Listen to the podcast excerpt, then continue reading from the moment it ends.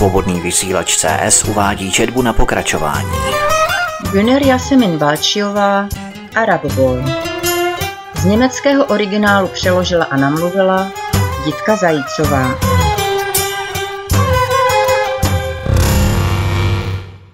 Cizí rodina Po přistání vejdou do letištní haly, kde je vydýchaný a těžký vzduch. Rašída přijmou ještě před pasovou kontrolou dva turečtí policisté. Mluví anglicky. Zatímco úředníci vyřizují poslední formality, rozhlíží se Rašíd kolem. Vzduch tu voní úplně jinak než v Německu, pomyslí si. Je fascinován pohledem na množství lidí, kteří se s kufry a taškami prodírají pasovou kontrolou. Mladí lidé s malými dětmi, ale také pečlivě oblečení muži s aktovkami z měkké kůže v podpaží a s naleštěnými botami. Někteří hovoří německy, hodně turecky, arabsky a anglicky. Jedna žena konejší jolšírského pudla v tašce jako miminko a Rašít má najednou pocit, že je volný. Se suchým čus se berlínští úředníci rozloučí a turecký policista provede Rašída kolem pasové kontroly a ukazuje mu cestu k východu. Naleštěná žulová podlaha před dlouhými běžícími pásy zrcadlí tváře cestujících, netrpělivě čekajících na svá zavazadla. A Tatyrkovo letiště je velké a modernější, než si ho Rašid představoval. To by do Turku neřekl. Udíveně se rozhlíží, než se konečně vydá směrem k východu. Když vyšel ze skleněných dveří ven se svým malým kufrem na kolečka, udeřilo ho do obličeje dusno. Venku stojí tucty mužů u svých vozů a čekají s nahozenými motory na příchozí. Na tvářích se jim zračí radostné očekávání, přešlapují z nohy na nohu, pobíhají sem a tam a neustále sledují dveře, ze kterých se valí cestující s plně naloženými vozíky. Rašíd se postaví stranou a čeká. Má ho vyzvednout jeho strýc, tak to aspoň říkala matka při loučení. Rašíd strýce Kafere ještě nikdy neviděl a jen matně vzpomíná na fotku, kterou mu kdysi otec ukázal, když vyprávěl osudy rodinných příslušníků v Turecku. Vzpomínka je však příliš matná.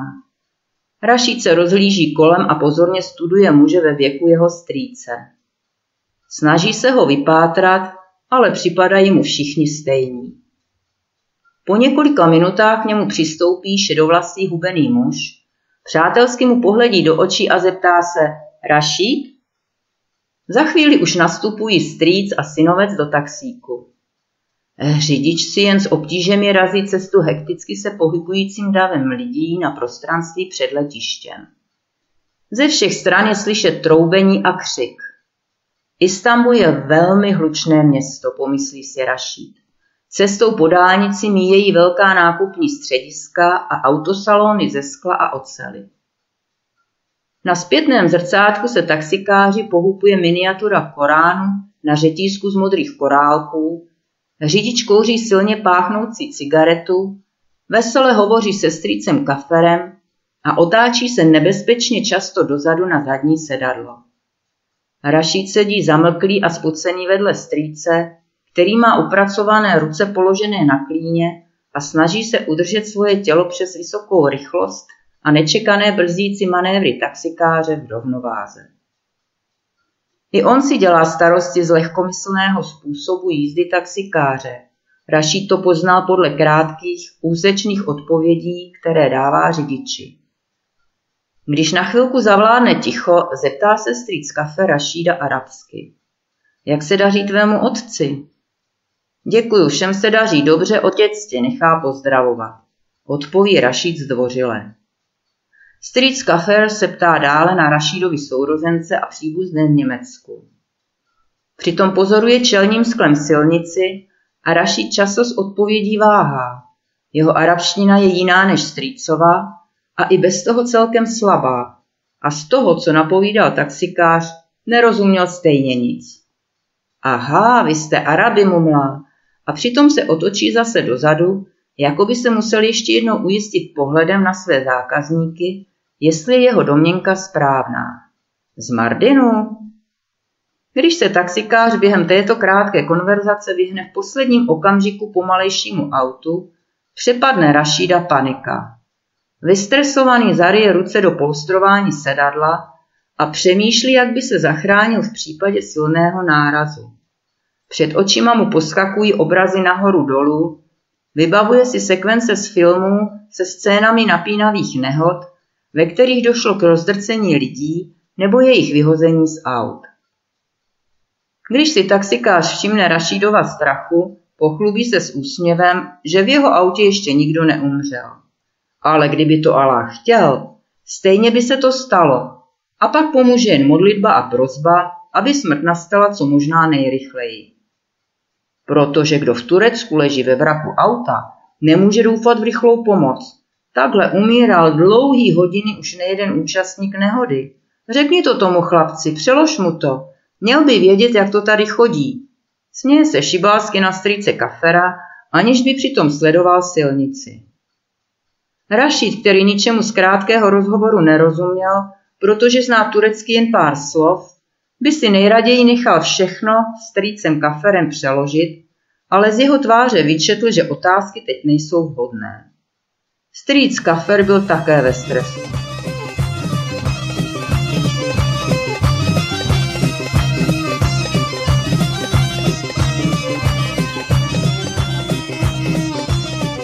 Jste z Madridu? Chce taxikář znovu vědět.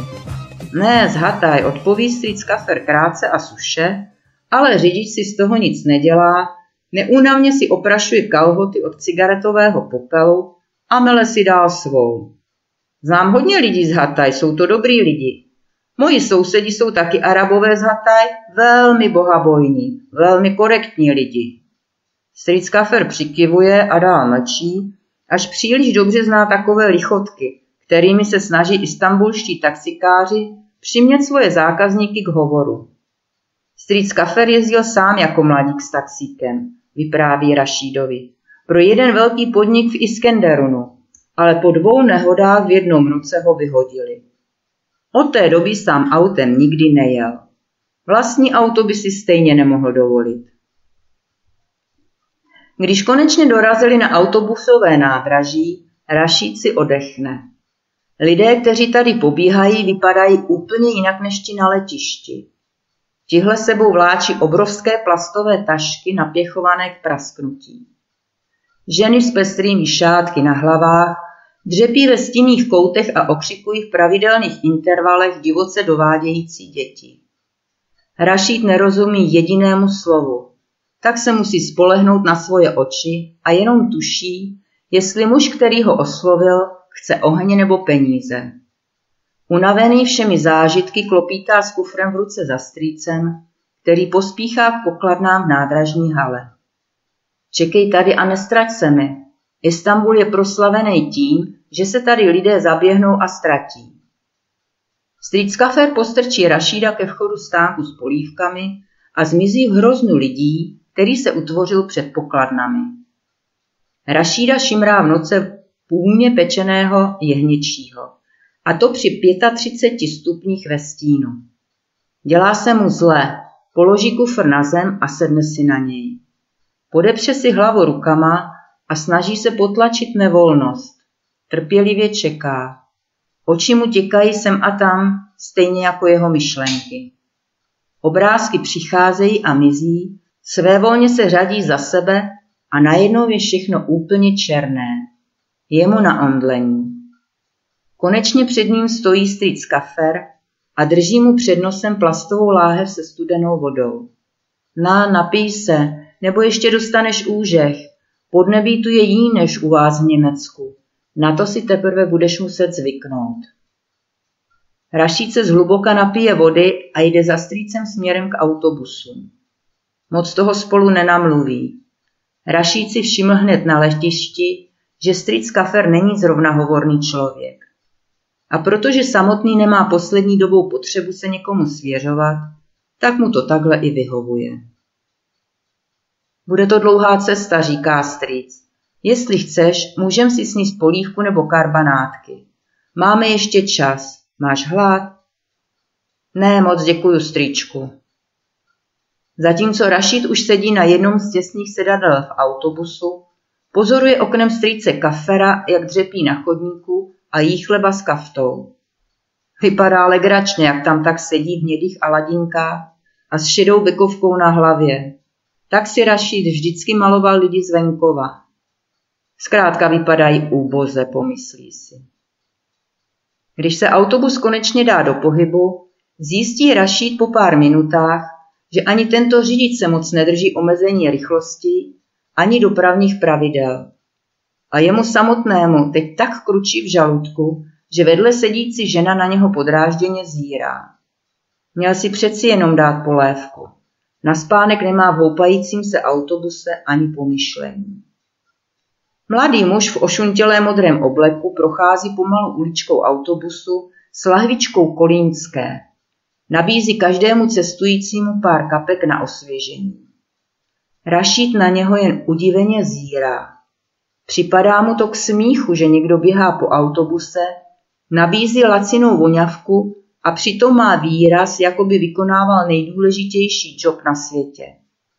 Jako by uměl mladý muž číst jeho myšlenky, nečeká moc dlouho, jestli se Rašid přeci jenom rozhodne jeho nabídku přijmout a nalije pár kapek strýci Kaferovi do dlaně a vydá se k dalším cestujícím. Rašída obdaruje jen opověřlivým pohledem.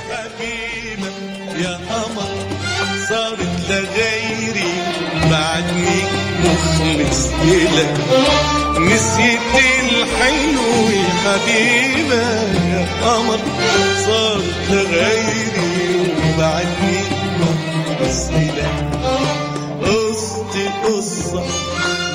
Cesta vede přes hrbolaté silnice a přesto se zdá, že autobus jede čím dál tím rychleji. Silnici lemují stánky s nejrůznějším ovocem, ale než Rašít rozpozná s jakým, přeletí autobus blesku rychle kolem. Když opustí Istanbul, rozprostře se před nimi nehostinný kraj. Sem tam je vidět osamělá usedlost. Nekonečnou stepní krajinu přeruší jen pár malých osad, někdy projíždějí kolem větších měst, kde šeč střídá zase jen šeť, s tristními výškovými domy a téměř lidu prázdné. Čím dál jedou na východ, tím více zdá krajina opuštěnější. Rašíd by si přál, aby přistáli někde v Antálii. Tu aspoň zná z vyprávění svých tureckých kumpánů. Ale Antália byla momentálně tak vzdálená jako Berlín. Jeho konečná stanice se jmenuje Iskenderun. Jen malé vesnice, kterými projíždějí, působí důvěrným dojmem. Tady sedí muži podobně jako v různých koutech Neukölln před čajovnami a kouří svoje vodní dýmky. Sem tam někdo zvědavě pohlédne na autobus, jako by něco určitého hledal. Rašíd si vzpomíná na svého strýce Fádího, ten taky vždycky zíral do každého auta, které jelo kolem. A pokaždé, když se setkal s pohledem nějaké ženy, významně na ní mrknul nebo ji vzduchem poslal políbek. Dělal to i v přítomnosti své ženy. Rašídovi strýcovo počínání připadalo trapné. Rašíd byl překvapen obrovskou rozlohou země a měnící se vegetací. V dáli byly vidět v mlžném oparu obrysy mohutného pohoří. Jak daleko je teď od své domoviny Berlína. Za chvíli ho pozorování okolní krajiny unavilo. Strýc už spí s pootevřenou pusou a hlasitě vedle něho chrápe. Najednou napětí z rašídla spadlo. Hlava mu klinkla na stranu a on v momentě usnul. Nezbudil se ani tehdy, když mu mladý číšník po chvíli položil do klína malý koláček jako proviant na cestu pro každého pasažéra. Jeli celou noc a když se Rašíd probudil, bylo už zase světlo. Promnul si oči a podíval se na strýce, který tu seděl bez hnutí, tak jako před hodinami. Strýc Kafer je tvrdý sám k sobě a z jeho chování se dá usuzovat, že očekává také od ostatních, že se budou chovat stejně. Když dorazí k tetě Kamile, stojí jídlo už na stole. Všude je cítit vařené jehněčí. Rašídova teta má v očích slzy radosti. Pevně k sobě vina svého synovce, jako by to byl dlouho ztracený a znovu nalezený syn. Přitom se vůbec neznají, Rašíty viděl poprvé v životě a její způsob přivítání mu připadá trochu přehnaný. Máme smutek, tvůj dědeček nás před dvěma dny opustil. Tvýmu otci jsme to ještě ani neřekli. Kaferův hlas se chvěje, když to říká. Jen s námahou potlačí slzy.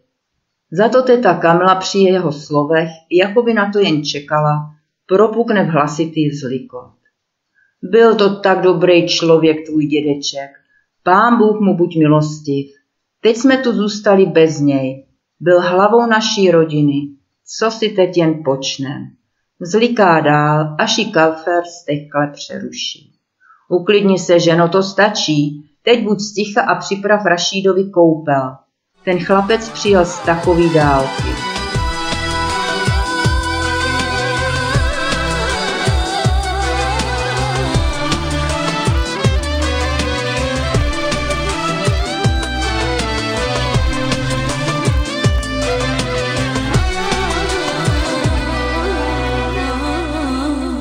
Dvoupodlažní dům, který postavil ještě sám dědeček, je jednoduchý. Všechny zdi stojí tak trochu nakřivo. Schody úzkého vstupu mají různou výšku a místnosti jsou prosyceny pachem vlhké malty, jež vyplňuje všechny mezery ve zdi. Na stěnách visí zažloutlé rodinné fotografie a súry Koránu, vyšité na černém sametu a zarámované ve zlatých plastových rámech. V rohu stojí starý televizor na modře natřené skřínce, jediném kusu nábytku v místnosti. Jinak tu je jen hromada vyskládaných dek a polštářů. Při rodinných setkáních se tu sedí na zemi. Pohodlnější plastové židle stojí před domem. Hloupý, pomyslí si Rašid. Fakt hloupý, že pořád ještě jedí na zemi, jako zvířata. Smrt dědečka v něm vyvolá vzpomínky na tohoto pro něho cizího muže a ač je to podivné, upadne do smutné nálady. V krku cítí knedlík, ale pláč nepřichází. Setkání se starým mužem už je hodně vzdálené. I když ještě před několika málo dny se mu o něm zdálo. Rašít myšlenku na dědečka zažené. Myslí je na to, jak by se odsud co nejrychleji dostal. Ať tě teta Kamila zavede do koupelny, tvoje babička taky záhy přijde. Je dnem i noci u hrobu svýho muže. Nemůže mi o tamto dostat. Strýc Kafer je v domě šéfem, to Rašid poznal hned. Mluví jen tolik, kolik je bezpodmínečně nutné. Z jeho výrazu se dá těžko vyčíst, co si o synovci myslí. Ale jeho mlčení je tísnivé a Rašid ví od prvního okamžiku, že to s ním nebude mít lehké. S vodou opatrně, nejdřív si namíchej studenou vodu s horkou, než si začneš mejt, je vařící. Dej pozor, ať se neopaříš. Kamila si přehodí kolem širokých ramen ručník a rozsvítí světlo v téměř prázdné místnosti. Podlaha a zdi jsou z kamene, uprostřed stojí velká mělká hliníková vana, v ní plastová stolička. Když vstoupí Raší do místnosti, překvapí ho spousta moh, které tu poletují.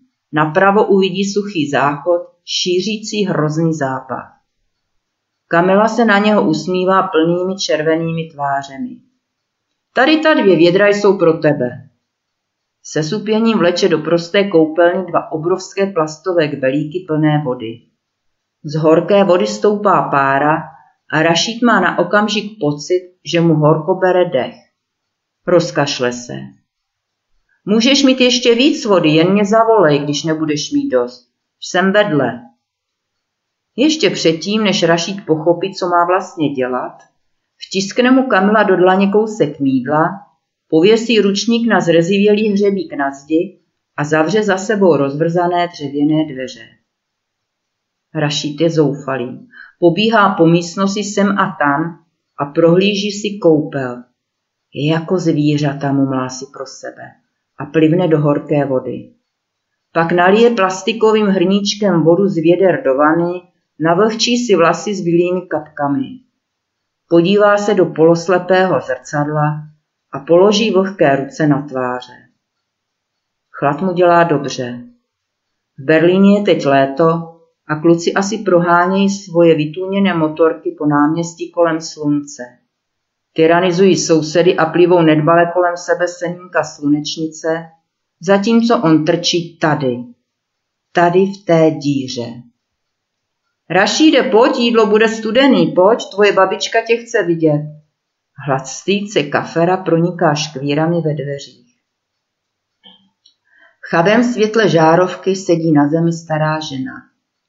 Od hlavy k patě je zahalena do pestrého šátku a v jejich dlaních svítí oranžové kruhy heny. Moje dítě, díky bohu, že tě nám seslal. Natáhne ruku a začne plakat. Strýc Kafer přistoupí ze zadu k Rašídovi a zašeptá mu do ucha. Tak jdi, jdi a polipí ruku. Všechny vás strašně postrádala.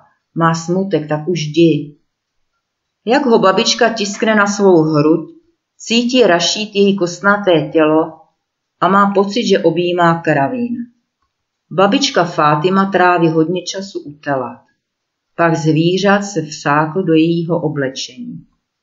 Ve svých devadesáti letech má pořád dobré nohy. To Rašit věděl, ještě když byl v Berlíně. Ale úplně tomu nevěřil.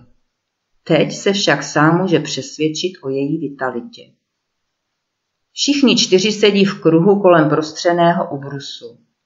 Z jídla se kouří. Rašídova rodina se za ta léta v Turecku dobře zabydlela, protože tu vznikla opravdová arabská komunita. Většina starších lidí se nikdy nenaučila turecky ani slovo. Mluví arabsky a chtějí zůstat Araby i jako turečtí státní příslušníci. Rašíd sotva rozumí tomu, co se vypráví, ale cítí, že se hovor točí kolem něho, že tu zůstane delší dobu a že musí koukat, kde ho budou potřebovat. Babička ho chce mít u zvířat. Strýc Kafer je přesvědčen, že by mohl docela dobře pracovat v turismu. A Kamila mluví o mladých hezkých dívkách, které po něm budou brzo pokukovat. To je na Rašída moc. Dny plynou. Rašíd tráví většinu času před domem. Nenechal se přemluvit k tomu, aby čistil stáj a vyháněl dobytek na pastvu. Nejsem žádný sedlák, myslí si je rozhořčeně. Sedí před domem a popíjí čaj nebo kouří vodní týnku. Kolem chodí známí, sousedí a příbuzní, aby vyslovili rodině soustrast. Celý den nové tváře a únavné rozhovory. Přijel chlapec z Německa, rozneslo se po okolí. Každý, kdo přijde, se ho vyptává na otce a sourozence. Rašid má pocit, že ho všichni sledují.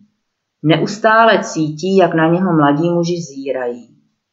Kdo je vypovězení z Německa, má tady mezi Libanonci a Palestinci nálepku lůzra. Pro Rašída o důvod víc, odsud co nejrychleji zmizet. Svobodný vysílač CS uváděl četbu na pokračování. Güner Jasemin Balčiová, Arab Boy. Z německého originálu přeložila a namluvila Jitka Zajícová.